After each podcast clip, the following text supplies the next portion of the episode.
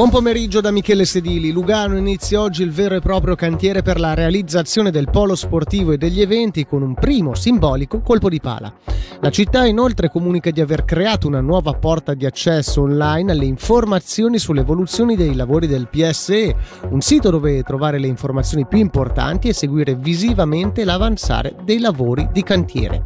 Sentiamo il sindaco Michele Foletti. Lo aspettavamo da tanti anni e oggi finalmente iniziamo a scavare per costruire il nuovo stadio ed è mm, oltre a essere un momento simbolico è anche il momento dove si vede che si parte. Prima ci sono stati tutti i lavori preparatori, adesso con la demolizione della tribuna est e lo scavo sappiamo che nel giro di due anni per novembre 2025 avremo lo stadio nuovo e l'arena sportiva a nostra disposizione, quindi veramente una grande, una grande emozione. Ora il Locarnese e le Camere federali hanno approvato un miliardo e mezzo di franchi di finanziamento per infrastrutture di trasporto in Svizzera, ma tra i progetti ai quali andranno destinati i fondi non figurerà un progetto di cui nel Locarnese si discute da decenni, ossia la nuova galleria stradale Moscia-Acapulco.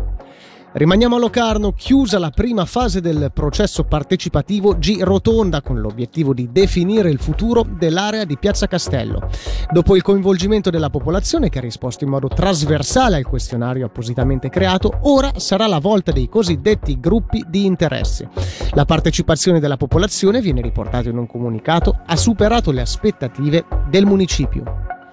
Andiamo a Bellinzona, per il momento le scuole comunali non potranno dotarsi della figura dell'operatore o operatrice della pausa meridiana destinata a supplire i docenti titolari di scuola dell'infanzia durante la pausa di 30 minuti tra le 11 e le 14.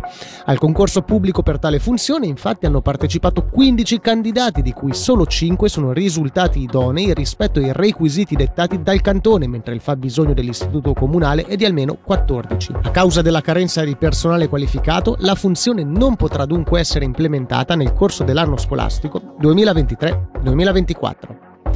Per la meteo, oggi al sud nuvoloso con qualche debole rovescio isolato nel pomeriggio, brevi intervalli soleggiati.